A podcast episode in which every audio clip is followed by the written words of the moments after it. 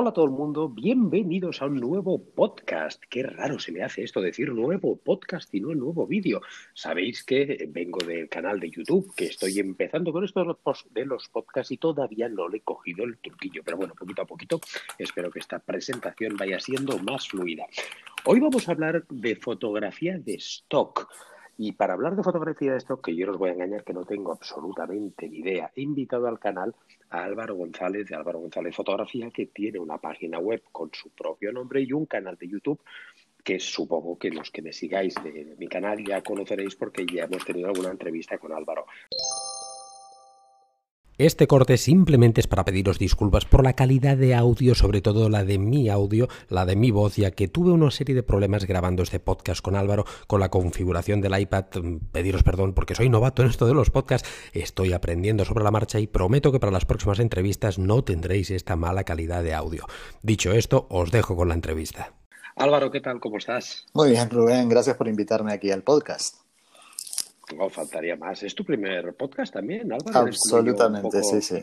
Sí, sí, es mi primer podcast. somos los dos novatillos en este aspecto, en este tema de los podcasts. Qué bien, qué bien. Sí. Es, un poquito extraño, ¿verdad? Es muy diferente a YouTube esto. Sí, sí, totalmente diferente. Estaba yo muy acostumbrado a, a, mirar a cámara, digamos, y a hablar con alguien a quien estoy viendo cuando hicimos entrevistas, digamos, online. Es, es un poquito raro esto, pero bueno, es hablar por teléfono, es igual. Sí, sí, eh, pero es extraño, tienes razón, porque no sabes dónde mirar. Yo estoy mirando al iPad, que lo estoy grabando con el iPad, y es una sensación un poquito extraña. Poquito a poquito prometo que me iré acostumbrando. Álvaro, vamos a hablar un poquito de fotografía de stock, que es algo pues que, como digo, eh, yo soy bastante neófito en el tema, y tú sí que sabes bastante por varias razones. Primero, porque hay parte de tu tiempo lo dedicas a ello. Segundo, porque haces talleres, has hecho talleres. Y tercero, porque has creado un canal de Patreon para, digamos, enseñar precisamente esto de la, de la fotografía de stock. ¿Me equivoco, Álvaro, o es así? Todo correcto, todo correcto. He empezado a meterle mucha caña a la fotografía de stock. Básicamente, mm, digamos que mis ingresos mm, van por, dos o tres sitios. Principalmente eran las bodas. El otro tema era la fotografía de eventos y corporativos. Y una tercera opción que tenía era el trabajo con, con, turistas de Barcelona, donde yo iba y les hacía fotos a través por toda Barcelona, digamos. Y todo eso ha quedado absolutamente en nada con el tema este del coronavirus, pero en nada es mm, todo cancelado. En fin, recién las bodas las tengo a partir de, de mitad de año para adelante, o sea, todo lo que era hasta agosto está todo cerrado y sin miras de que, de que se solucione. Y el año pasado estuve empezando a hacer fotografía de stock. Y me ha llevado una sorpresa muy grata y es que la, fotografía de stock es lo único en este momento que me estaba dejando algo de dinero. Todo lo demás no me ha dejado absolutamente nada. Entonces, si bien mm, el año pasado dediqué más bien poco tiempo a la fotografía de stock, porque ya te digo que entre los eventos, las bodas, los turistas, etcétera, estaba un poco a tope, pues este año pienso darle muchísimo, muchísima más, más caña al stock porque realmente es, es un, un, ingreso que sigue constante y de momento es lo único que me está dando de comer ahora en este momento. Claro, digamos, te has dado cuenta que, es un recurso que eh, delante de cualquier adversidad como la que estamos viviendo ahora mismo, digo adversidad porque para los que como este podcast queda grabado y a lo mejor hay gente que lo escucha de aquí dos años o tres años, que sepáis que estamos grabando este podcast en pleno confinamiento para la no propagación del COVID-19 y evidentemente pues lo que comenta Álvaro, todos los trabajos que tenía fuera de fotografía de stock han sido cancelados y gracias a esto de la fotografía de stock pues eh, puede ser una posibilidad de tener un recurso, una manera, una fuente de ingresos, digamos, recurrente, y, no sé si poder vivir de ello, que ahora lo hablaremos un poquito, porque no es fácil, ¿verdad?, llegar a vivir de la fotografía de stock de, manera rápida, ¿verdad, Álvaro? No, rápido no lo es. O sea, si piensas que, que llegar y en dos meses estar viviendo el stock, eso es imposible. Porque todo lleva un periodo de aprendizaje, principalmente cuando cuando yo empecé en esto del stock fue, fue en noviembre del 2018. ¿eh? Empecé haciendo unas sesiones que, no, que eran mm, lamentables para stock. O sea, eran, yo hice un par de sesiones, digamos, de lo que yo sé hacer, que son bodas. E hice como quien dice una preboda y la metí en stock. Y eso no es el stock. O sea, el stock es otra cosa. Me aceptaron las fotos porque, no sé, son buenos de corazón. Pero realmente... realmente las Álvaro, vamos, a hacer una cosa. Perdona que para, para, crear, para tener un poquito de orden en lo que es el programa, vamos a empezar para la gente que a lo mejor estamos hablando de esto y a lo mejor hay alguien que no sabe realmente qué es la fotografía de stock. Vamos por pasos. ¿Qué es la fotografía de stock, Álvaro?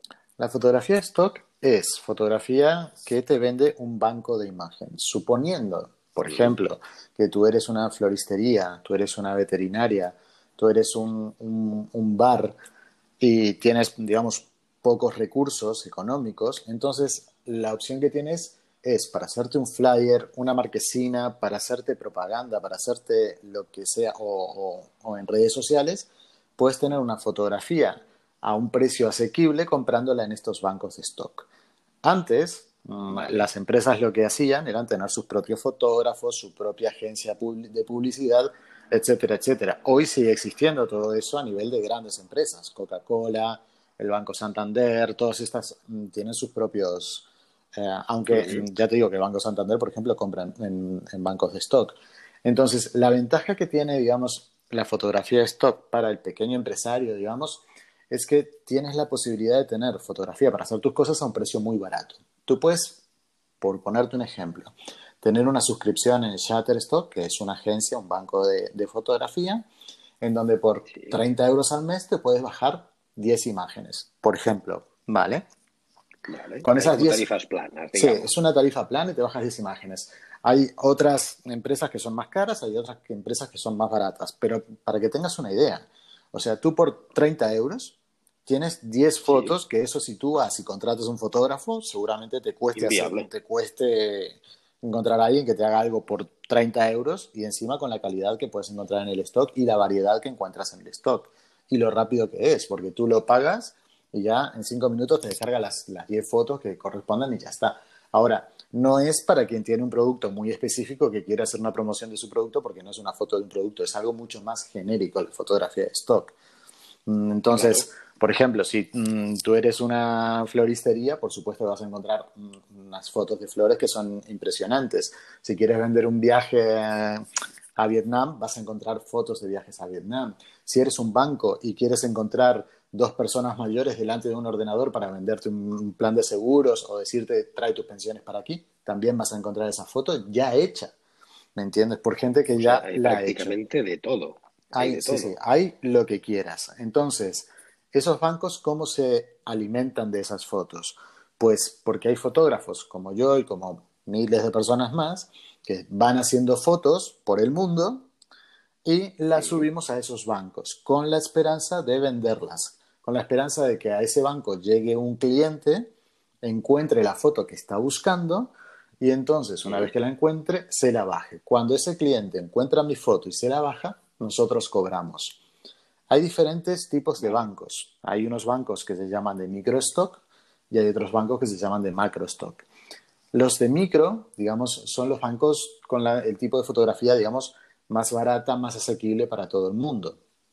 La opción de macro son los que ya buscan empresas con un poder adquisitivo un poquito más alta. Entonces, por ejemplo, en una agencia macro puede ir Samsung y decir, este paisaje, este paisaje y este paisaje que he encontrado eh, en esta agencia, lo quiero en exclusiva para mí. No vendas más esta foto y la quiero por tres años para mí. Y esa foto ah, vale, le van a pagar. Esa es la diferencia. Claro, le van a pagar por foto 2.000, 3.000 euros. Vale. Pero, ¿El precio quién lo pone, Álvaro? ¿Lo pone el precio lo pone la agencia normalmente. ¿El creador? No, la agencia. La agencia. La agencia tiene diferentes precios. Eh, en, micro, por ejemplo, ya te digo que es un, precio muy normal tener una suscripción de 10 fotos por 20, 30 euros. Adobe Stock también tiene, tiene esta opción. O sea, si tienes los productos de Adobe, Adobe te promociona muchas veces el Adobe Stock, Adobe Stock, Adobe Stock, y Adobe Stock no es ni nada más ni nada menos que una agencia de microstock que te vende imágenes, porque claro, Adobe mm, congrega un montón de gente que hace eh, diseño gráfico, entonces para que esta gente tenga rápidamente acceso a esos recursos, pues lo tienen ahí infiltrado, digamos, en los programas, por el cual pagas un extra, ¿eh? o sea, las fotos no las bajas gratis.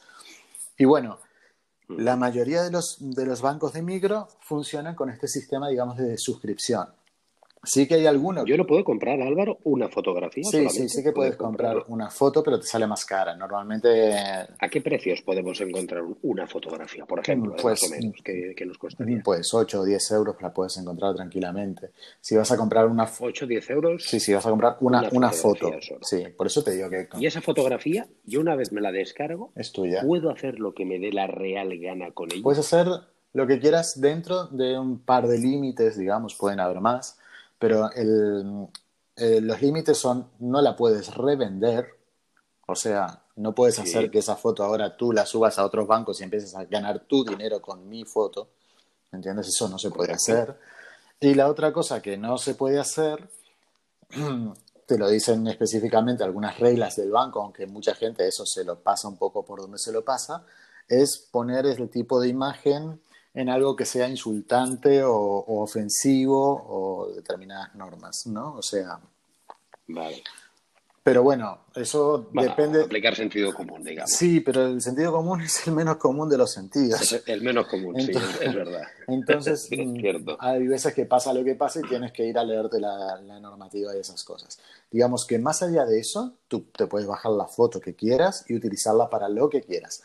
No puedes revenderla y en el caso de que la quieras, por ejemplo, para comercializar un producto, entonces también tienes que comprar una licencia un poco más cara a veces. ¿Qué significa esto? Yo encuentro una foto muy bonita y quiero hacer tazas para vender al gran público ¿vale? con esa foto. Entonces, dependiendo de la cantidad de tazas que vas a imprimir y todo eso, hay unos baremos, unos parámetros, unas cosas. Pero si tú lo que quieres es una foto para tu Instagram, tú eres un bar, por ejemplo, y quieres mostrar eh, en el, una, no sé, una foto de un daiquiri o, un trago que esté súper bien hecha la foto, no necesitas pedirle a tu barman que te prepare el trago, que venga un fotógrafo, te monte dos flashes, nada, ya está hecha. Entonces tú la compras ahí, no te sale nada, digamos, de dinero, entonces te sale tirado de precio y te haces tu historia en el Instagram con esa foto. Eso sí lo puedes hacer perfectamente. Puedes utilizar la foto. El problema es que esa, esa, misma foto la puede usar, evidentemente, otra empresa igual que yo y nos podríamos encontrar en la situación que dos empresas de parecidos, que, que seamos competencia, nos encontramos que tengamos la misma foto en nuestra cuenta de Instagram. Podría ser totalmente. Podría ser perfectamente. Y más si buscan por las mismas palabras claves, digamos. O sea, si alguien busca Daikiri, aquí y otro en el barrio de enfrente te, busca Daikiri, digamos que puede, es probable que la misma foto te aparezca en el resultado de búsqueda como primera foto y capaz que a los dos les gusta la primera foto que les, que les dejó el resultado, los dos cogen la misma foto y los dos van a la promoción con lo mismo.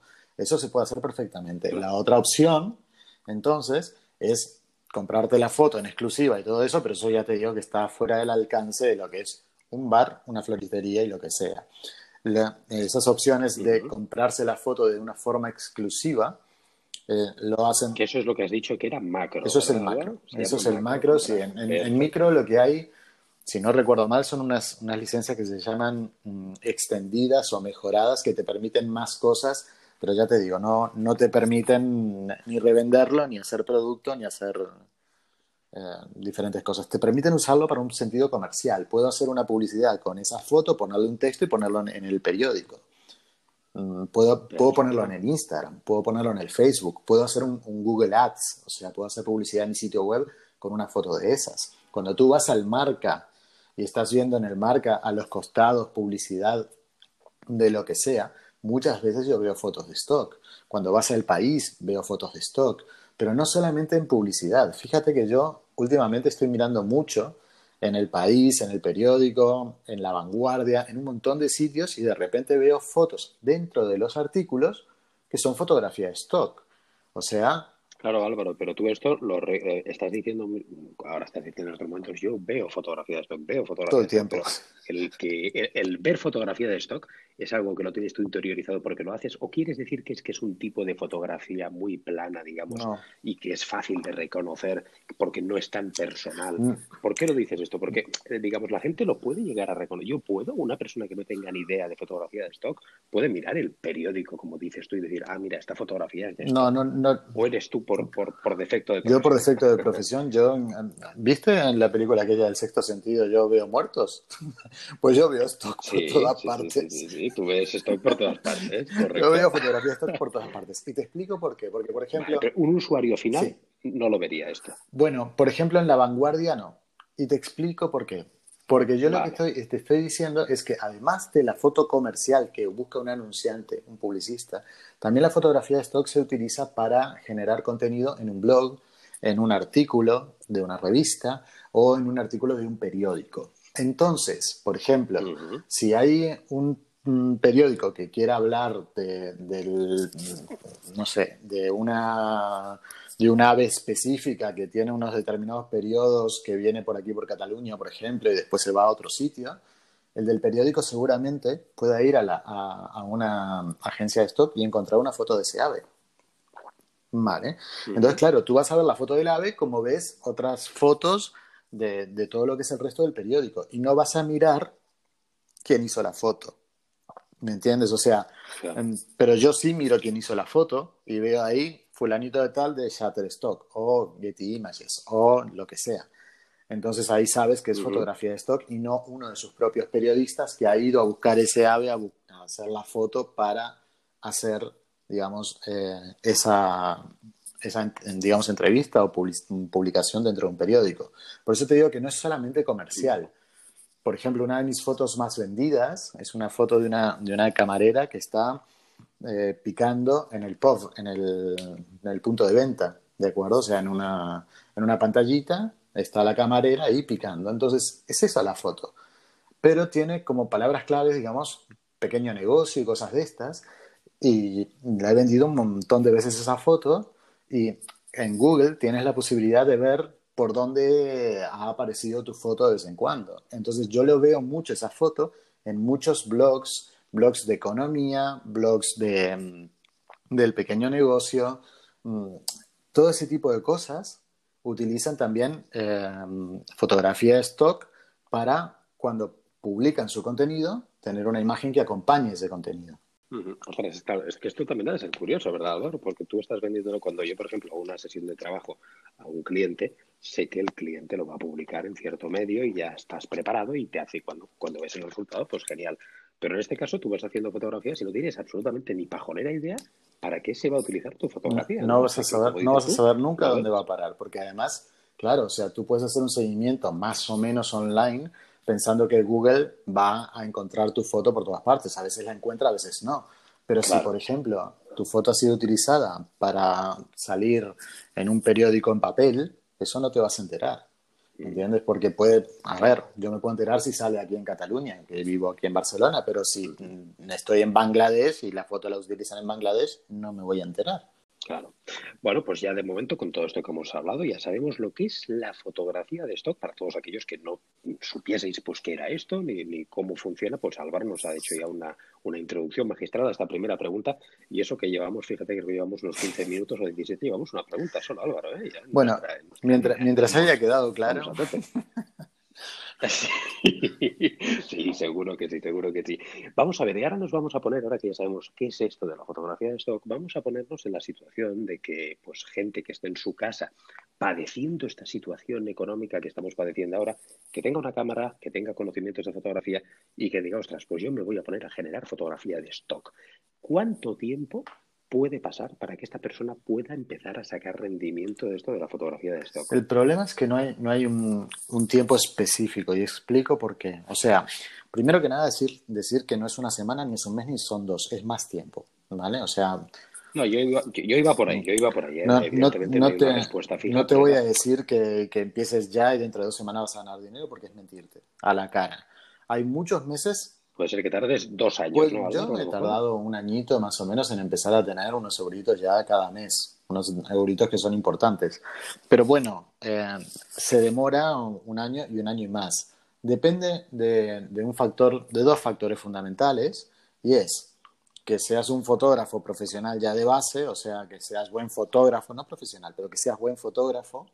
Pero el segundo factor que es más importante es que seas, mm, además de fotógrafo, publicista. Entonces, me, explico lo de publicista. Cuando haces una, cuando empiezas con la fotografía stock, yo me equivoqué porque yo era fotógrafo de bodas, y un poco lo que te conté. Subí fotos que no tenían nada que ver con el stock. O sea, esas fotos se han vendido muy poco. Entonces, lo que tú tienes que ponerte es en la cabeza de una persona que te va a comprar una foto y decir, ¿qué foto quiere esta persona que le vaya a ir bien? Entonces, si es una floristería, tienes que pensar una foto de flores que esté bien, pero también mirar en las agencias lo que ya hay, porque hay mucho. Entonces tienes que hacer un factor diferenciador, hacerla bien, y en el camino vas aprendiendo muchas cosas. Por ejemplo, en muchas fotos, eh, normalmente tenemos reglas de composición y un montón de cosas que ya os digo, el que quiera que vea el canal de Patreon de, de Rubén, que hay un curso de composición. Mira, te hago yo la venta del curso. Pero. Sí, sí, esto es tremendo. ¿eh? Ahora vas a venir cada semana, Álvaro. ¿eh? Creo que ya no voy a invitar a nadie más. Creo que vas a ser invitado en exclusiva de este podcast. Pero en stock las cosas son un poco distintas, porque hay veces que las reglas de composición no las tienes tanto en cuenta para dejar lo que se llama un copy space.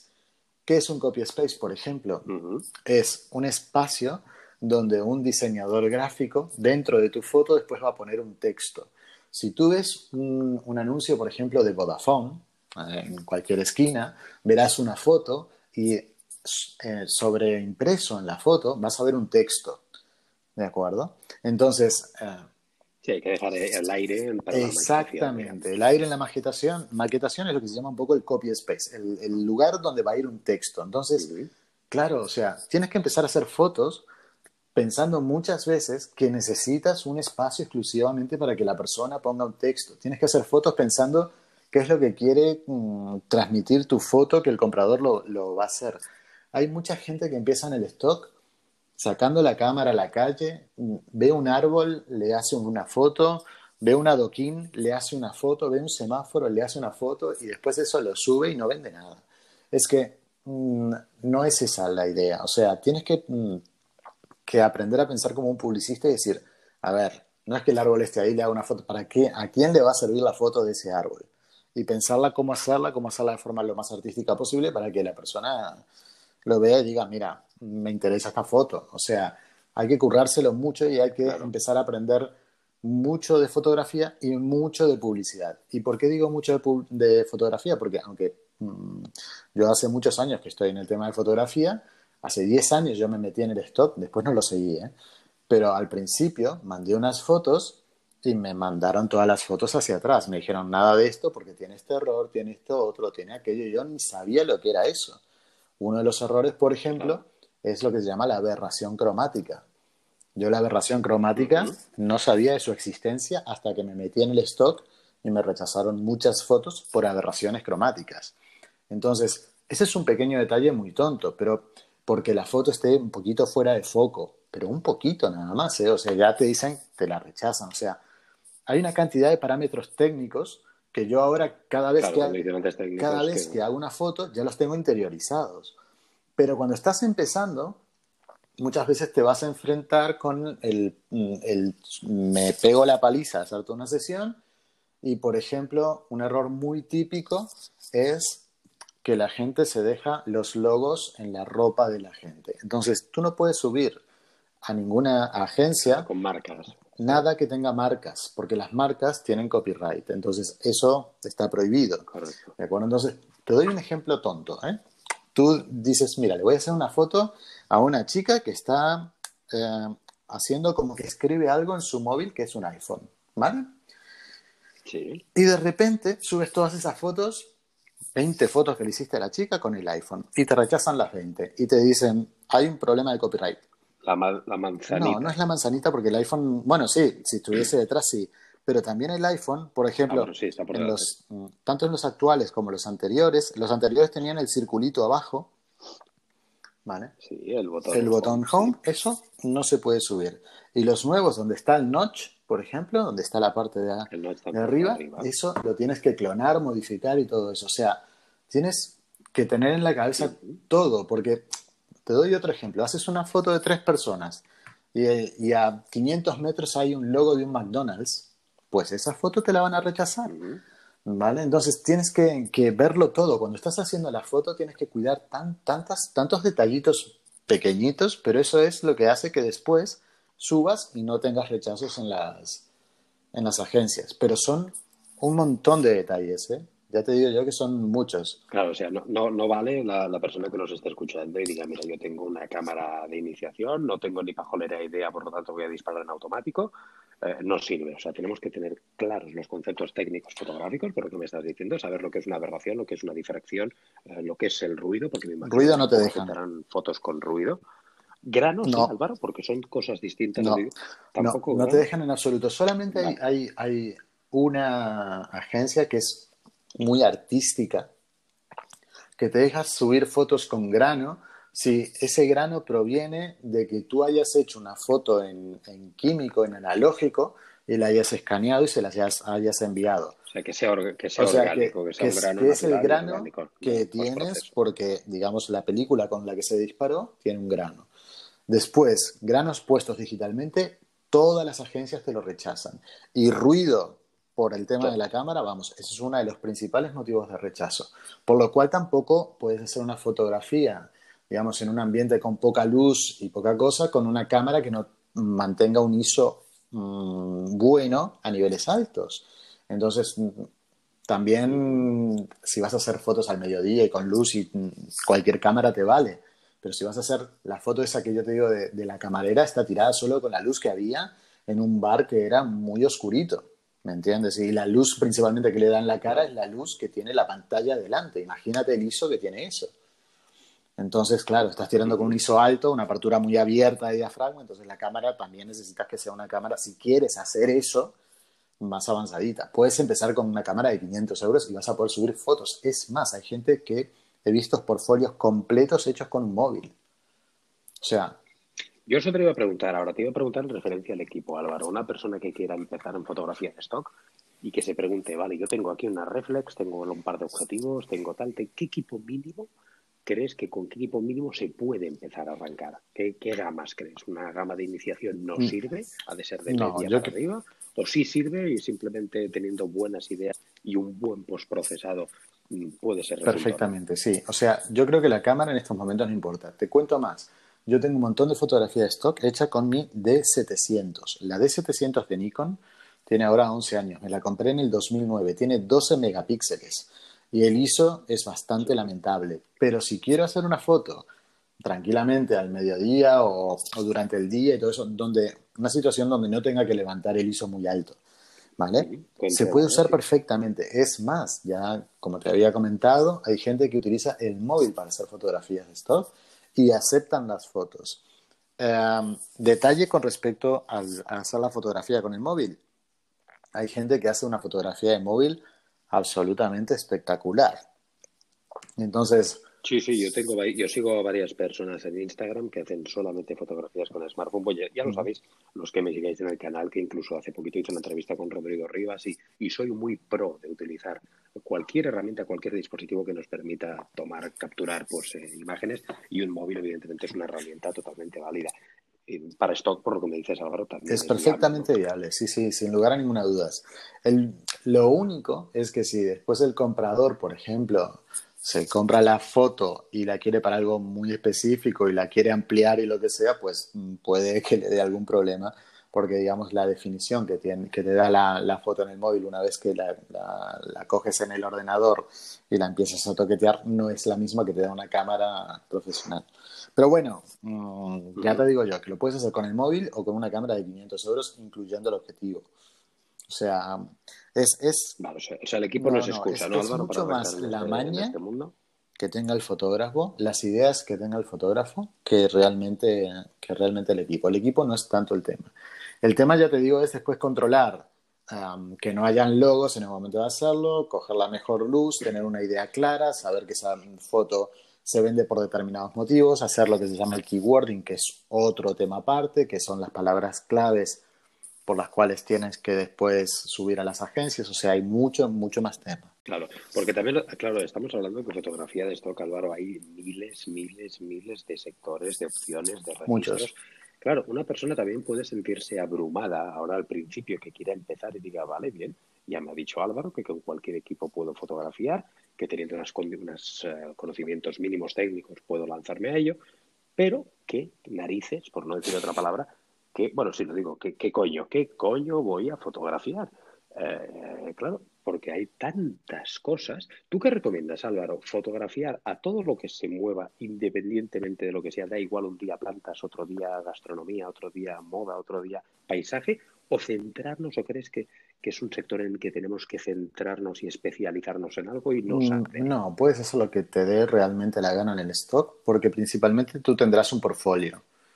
Entonces, en ese portfolio puede entrar un paisaje, puede entrar una fotografía industrial, puede entrar una fotografía en un dentista, puede entrar fotos en la playa con los amigos, puede entrar una fotografía de coronavirus, eh, yo qué sé, puede entrar una, fotografía de gente bailando en una discoteca, un, cactus, o sea... Especializaciones aquí para no, nada. no necesitas especializarte. Lo que pasa es que lo que sí te recomendaría sería que mirases cuanto más puedas de vídeos de fotografía stock por donde puedas para no cometer muchos errores porque pierdes una de tiempo. O sea, yo perdí una de tiempo, me acuerdo una sesión que hice con unos bailarines de bachata. Me curré la sesión, le conseguí los bailarines, empecé no sé qué, llegué, mandé toda la sesión, me dijeron, no, nada de esto. Y me dicen, el, tenían tatuajes ellos, y los tatuajes es copyright de un artista, o sea, del tatuador, lo que escuchas. Entonces... Madre mía, tampoco... Entonces, claro, no, lo que tienes que hacer en ese caso es conseguir lo que se llama un property release, una sesión de derechos de propiedad del tatuador que te dice que tú puedes usar ese tatuaje para venderlo. En fin, pero así está el patio, ¿me entiendes? O sea, y así como te doy o sea, para todos aquellos, Álvaro, que se hicieron tatuajes en la mili, esos de amor de madre y todas esas cosas, eso, claro, va a ser jodido, ¿no? Porque encontrar al autor del de, amor de madre que eso hizo la legión... Sí, no, no, eso es imposible. A ver, la gente se lo, se lo salta, es un poco, crea un property release un poco fake y ya está. Sí, échala sí, sí, totalmente. Pero yo un poquito esas cosas paso porque si algún día tienes un problema te cierran la cuenta entera, ¿me entiendes? No creo que... No, sí, cuenta entera. Sí, o sea, cualquier cosa que te encuentren que no sea legal, te chapan la cuenta y es un problema. El otro día estaba escuchando, por ejemplo, a una persona que había contratado a una chica que le hacía vectores, ¿de acuerdo? Le había mandado 50 vectores, los había subido él, y de repente le cierran la cuenta y le dicen, son copiados. Y le dice él a la chica, pero es que me mandaste vectores copiados. Y dice, bueno, sí, lo bajé, le cambié color y te lo di.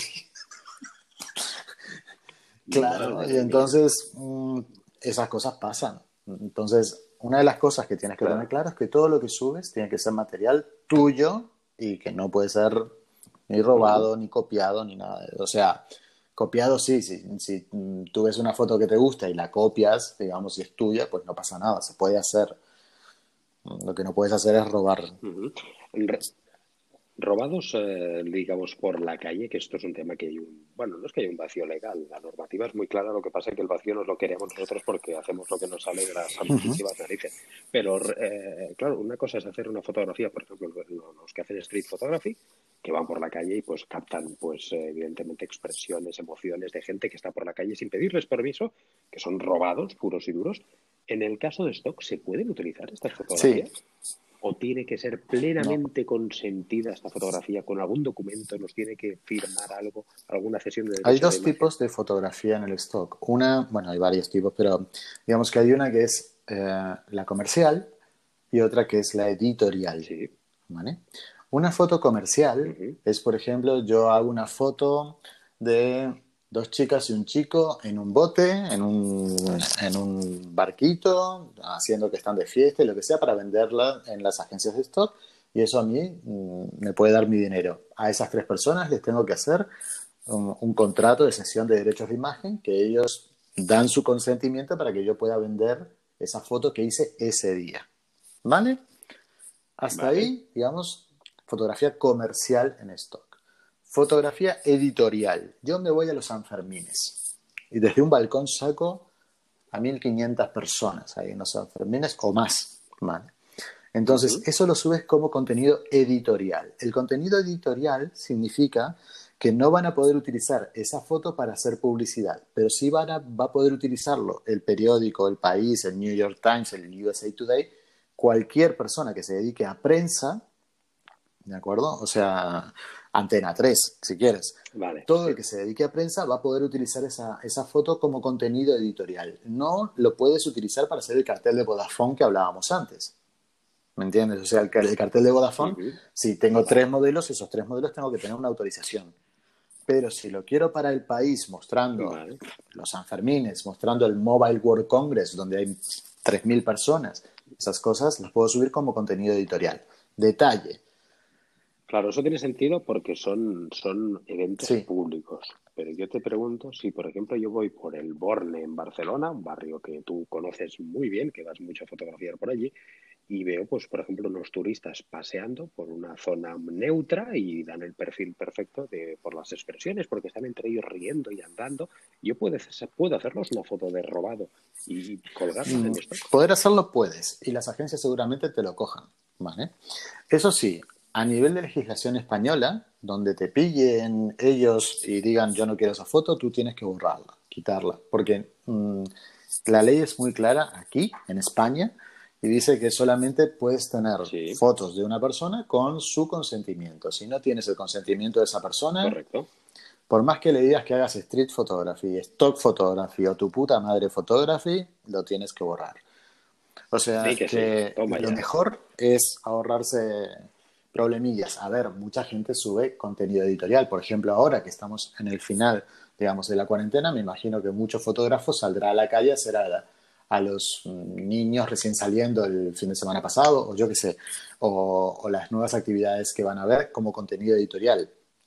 Cosa que me- a mí me llama un poco la, la atención, porque, por ejemplo, para, para algunos fotógrafos profesionales del, del tema de prensa, las agencias les dicen fotos de prensa necesitan el con, con- consentimiento de los padres.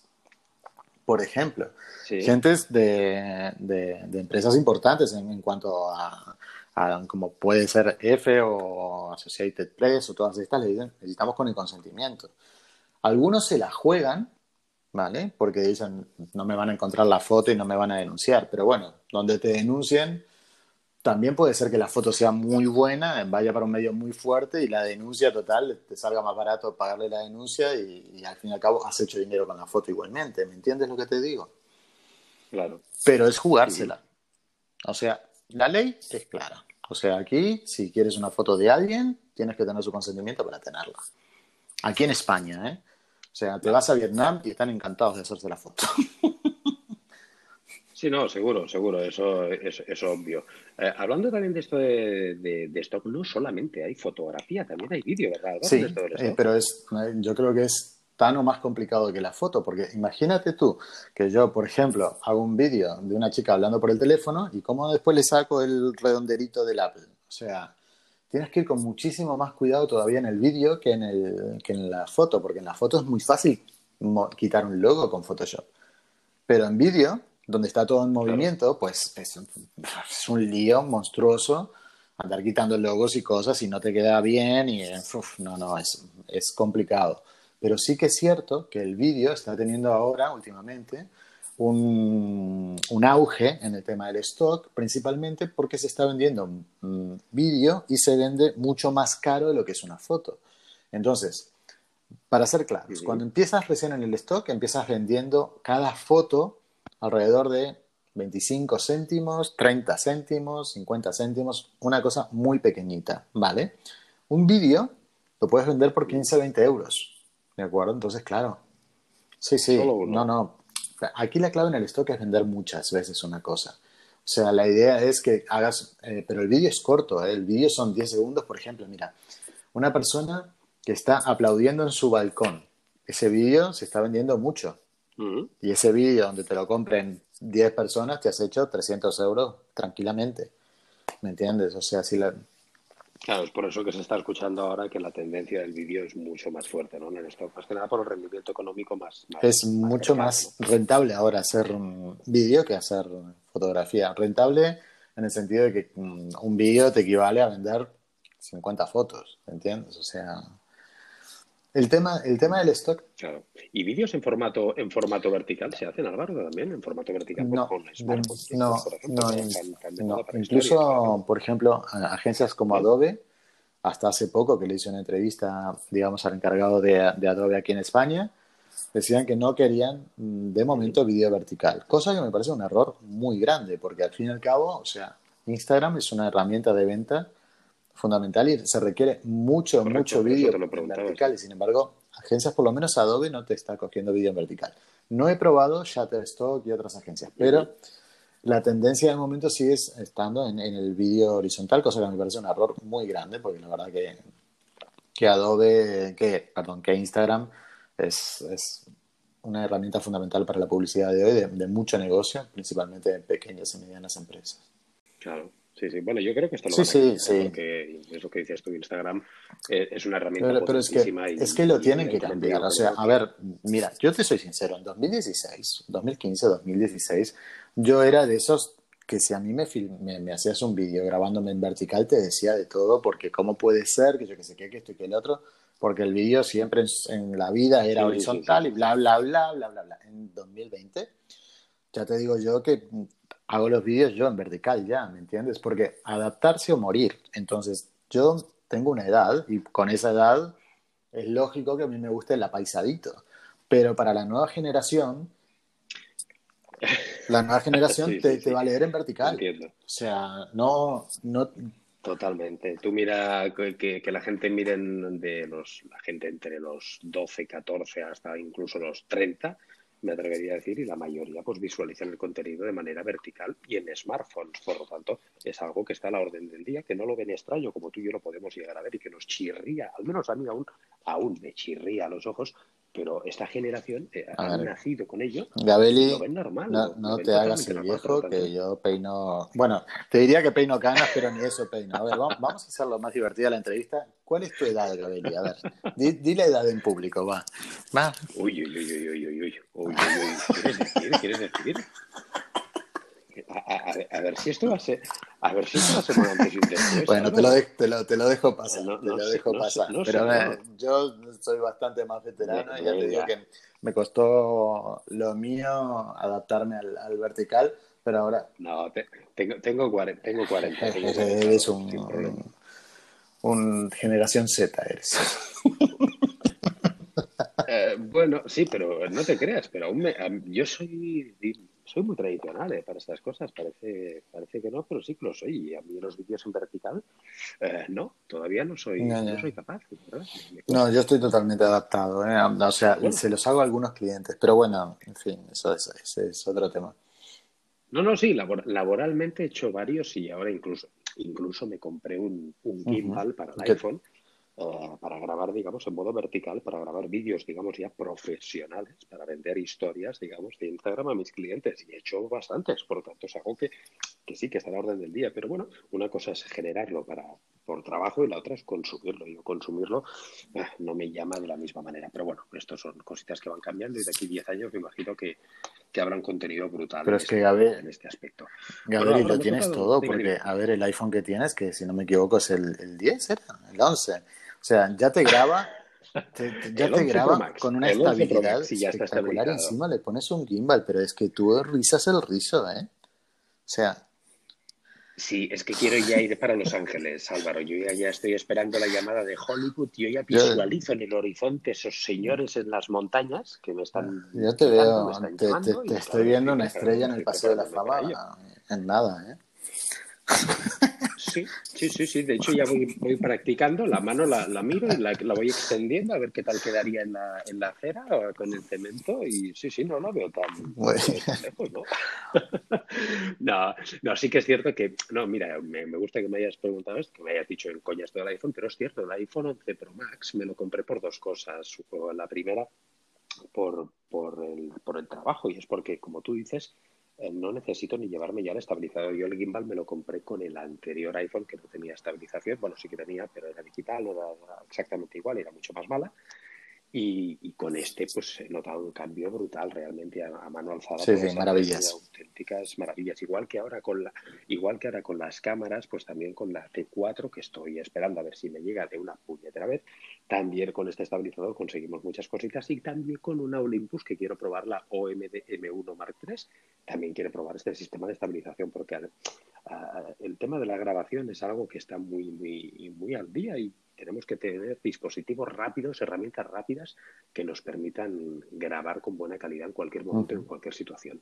Ser polivalentes y ser, eh, ser, digamos, hombres orquesta, ¿no? que al final es lo que digo yo que somos, al menos en este trabajo, los que somos, aparte de fotógrafos y somos también videógrafos, creadores de contenido, tenemos que generar un... Sí, pero es que fíjate que eh, es tan buena la cámara del iPhone que yo conozco una persona que ha hecho un vídeo, por ejemplo, ¿Te acuerdas uh, aquella escena de Gladiator en donde va pasando por, por, por el trigo con una mano? ha hecho lo mismo con unas florecitas y no sabes cómo está vendiendo el vídeo. O sea, sí, sí, en stock. ¿En stock? Con iPhone, sí, sí. Con, o sea, con iPhone, así, pasar sobre unas florecitas en un atardecer tranquilito. Y yo te diré que en, mi canal de YouTube, muchos vídeos ya que estoy haciendo a multicámara, muchos planos los estoy haciendo con, con el iPhone, muchísimos planos. Eh, y la gente no se da cuenta, se dan cuenta por el, por el etanonaje de color que a veces no me da tiempo.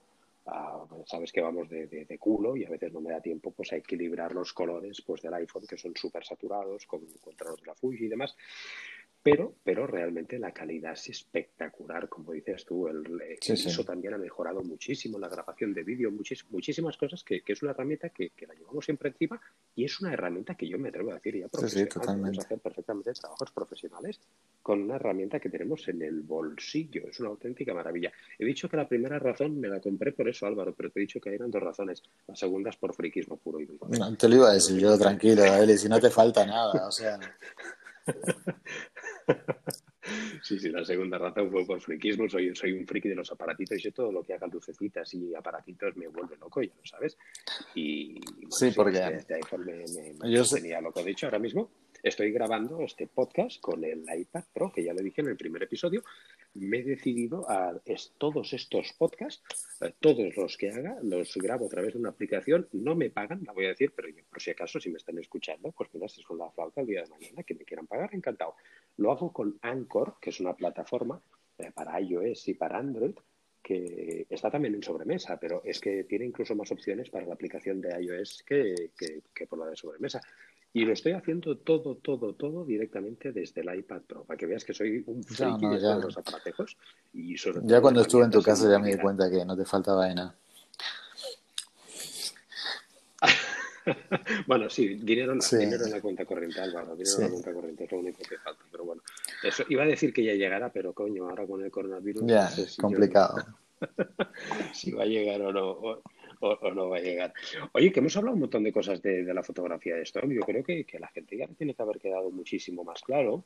Y yo lo que sí que voy a recomendar, y, os lo digo de verdad, ¿eh? no porque esté Álvaro aquí, ni por peloteo, ni hostias, yo soy muy claro, pero sí que es cierto que es un tipo de fotografía que os recomiendo encarecidamente que os forméis un mínimo y que no escatiméis, que no dudéis en pagar algún tipo de formación reglada, porque no es pagar, es que vais a hacer una inversión. Todos aquellos que estéis pensando en, digamos, dar un salto, dar un paso más allá, en empezar a crearos, a labraros un futuro, ya no sé si a tiempo completo o a tiempo parcial o como para complementar vuestros ingresos, que es también yo como lo veo que a priori podéis hacerlo, que, es, que os queráis lanzar a todo el stock, mi consejo es que hagáis una pequeña inversión en formación, porque como ha dicho Álvaro, es súper, súper difícil no solamente llegar y hacer una fotografía, hay un proceso de etiquetaje, de saber qué agencias hemos de escoger, de saber qué parámetros técnicos hemos de poner en la foto.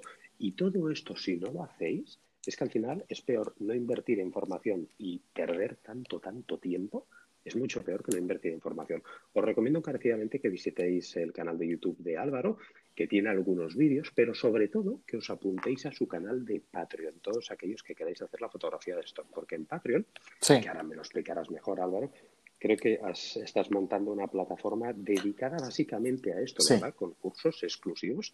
Y explícanos a partir de qué importe la gente puede... Vale, pues mira, el canal de Patreon tiene mucho contenido con respecto a stock y además con respecto a fotografía en general también. O sea, mm, tiene dos o tres cosas sobre marketing para fotógrafos exclusivamente por si quieres mejorar mucho tu negocio fotográfico, quieres que te encuentren la gente. Todo eso está en el canal de Patreon y además una cantidad de, de vídeos con respecto a la fotografía de stock. El canal de Patreon tiene un precio base, que es el único, digamos, que son 10 euros al mes, ¿de acuerdo? Por ese precio lo que tienes es acceso a todos los vídeos que hay y todos los vídeos que voy siguiendo, agregando. Mm, cada semana yo voy haciendo, por ejemplo, ediciones de fotografía de stock, sesiones de fotografía de stock y las voy subiendo al Patreon.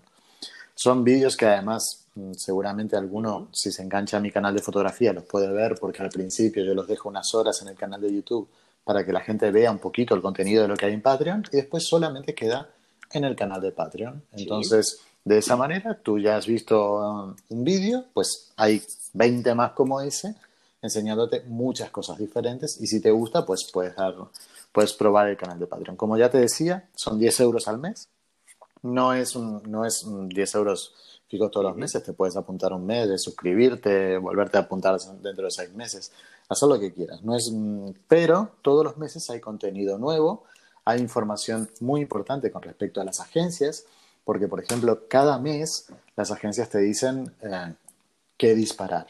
Entonces yo, por ejemplo, en el canal de Patreon te digo, mira, para mayo estaría bien que pudieras hacer tal cosa o tal otra. Por ejemplo, para mayo ahora la palabra clave fundamental se llama social distance, en inglés que es distancia social, que es mucho por, mucho por donde hay que tirar ahora.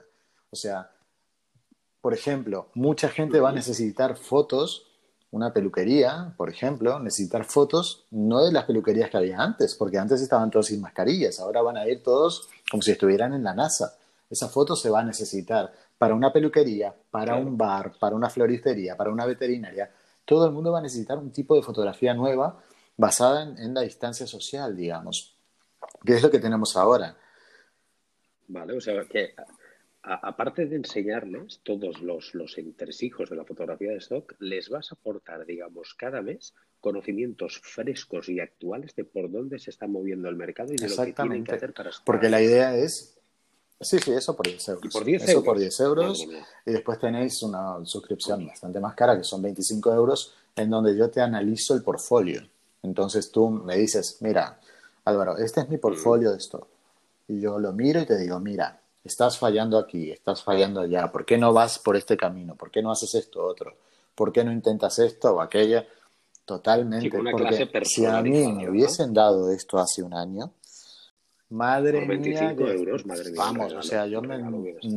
Y, 50. Sí, porque fíjate que hacer un... Seguramente, porque te, te, ahorras muchísimo tiempo. Claro que sí. Por lo menos aquí en, en, Barcelona, imagínate, tú con, contratas unos modelos para hacer algo. Un modelo, dos modelos, 20 euros cada uno. Son 60 euros. Y ya después haces una sesión y no te diste cuenta de dos, tres, cuatro detalles. La de horas que te vas a comer arreglando esa sesión, si es que te llega a ser útil entonces, la verdad que es mucho mejor que, alguien que ya se ha dado contra la pared 25 veces te lo cuente por 10 euros. ¿Me entiendes? Quedarte tú contra la pared y perder mucho dinero y mucho tiempo fundamentalmente. O sea, lo que te vas a ahorrar es tiempo, mucho tiempo. No, y, es, y eso, eso vale, merece mucho, mucho, mucho la pena. Por lo tanto, lo dicho, todos aquellos que, que estéis escuchando este episodio, que me imagino que los que los estéis escuchando y os hagáis tragado todo el rollazo que hemos pegado, bueno, es que no ha pegado más Álvaro que la bronca si la pegáis Álvaro, si ha sido un testón, el marrón no es mío, porque eh, eh, hoy, hoy no era mi película, hoy era la película de Álvaro, que es un en stock y yo no hago stock, por lo tanto, el marrón es de él.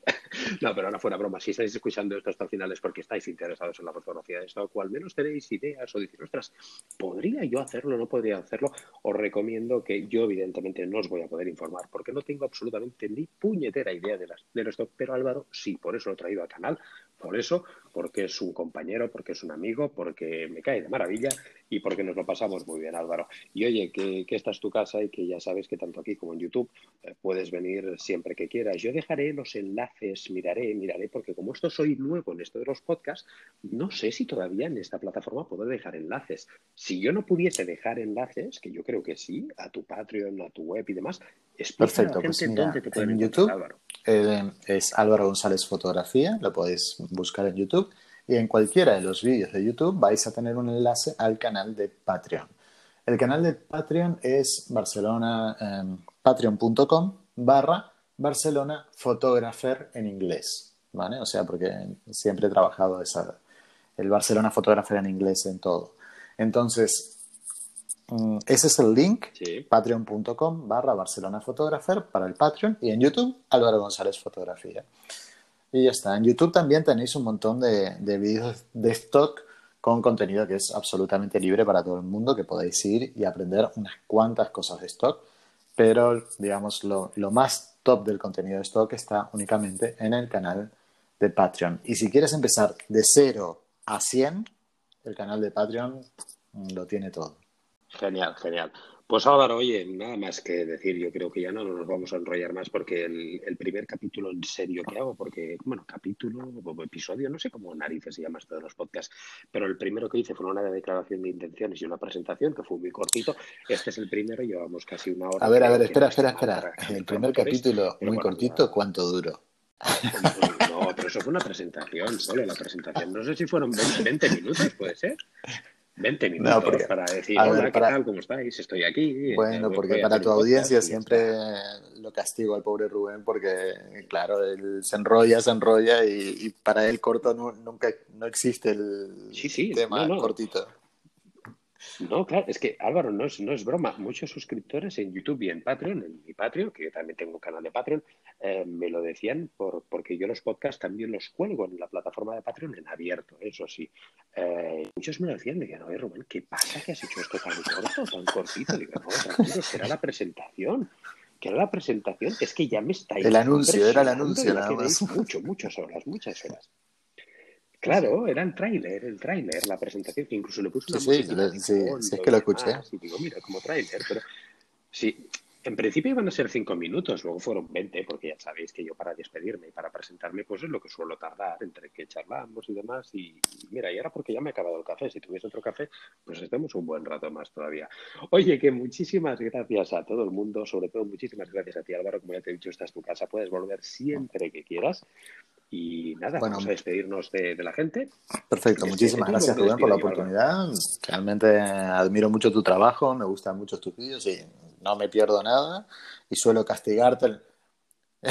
No te voy a enviar un jamón. Suelo castigarte en los comentarios normalmente, pero la verdad que siempre muy, muy buen rollo y el contenido cada vez mejor. Felicitarte a ti por la nueva plataforma que estás ahora empezando, que es esto de los podcasts. Y bueno, mm, mucha suerte con todo y a pelearnos aquí con lo que nos queda de año, a ver qué tal salimos adelante con esto. Seguro que bien. Muchísimas gracias Álvaro de nuevo a ti y muchísimas gracias vosotros, sobre todo a todos vosotros que habéis aguantado este primer episodio, eh, vídeo no, vídeo no, me iba a salir otra vez vídeo, este primer podcast un poquito más en serio, aparte de la presentación. Espero que os haya, que os haya gustado este tipo de podcast. Recordaros que este formato, en principio, en principio, lo voy a hacer cada 15 días. Va a salir publicado los lunes cada dos semanas. Sale publicado a las 7 de la mañana por los principales canales de podcast habitual que hay.